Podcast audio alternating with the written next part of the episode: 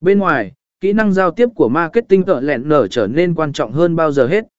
Họ phải trình bày và truyền đạt chiến lược một cách rõ ràng và thuyết phục để đảm bảo sự hiểu biết và hỗ trợ từ mọi phía. Sáng tạo, trong môi trường tiếp thị đầy cạnh tranh, sự sáng tạo là yếu tố quyết định giúp sản phẩm hoặc dịch vụ nổi bật. Marketing tợ lẹn nở cần thúc đẩy sáng tạo bằng cách tạo ra các ý tưởng đột phá và chiến dịch tiếp thị độc đáo. Sự sáng tạo này có thể bao gồm việc sử dụng nền tảng truyền thông mới, phát triển nội dung độc đáo hoặc tạo ra trải nghiệm khách hàng độc đáo. Những đặc điểm này cùng với kiến thức về thị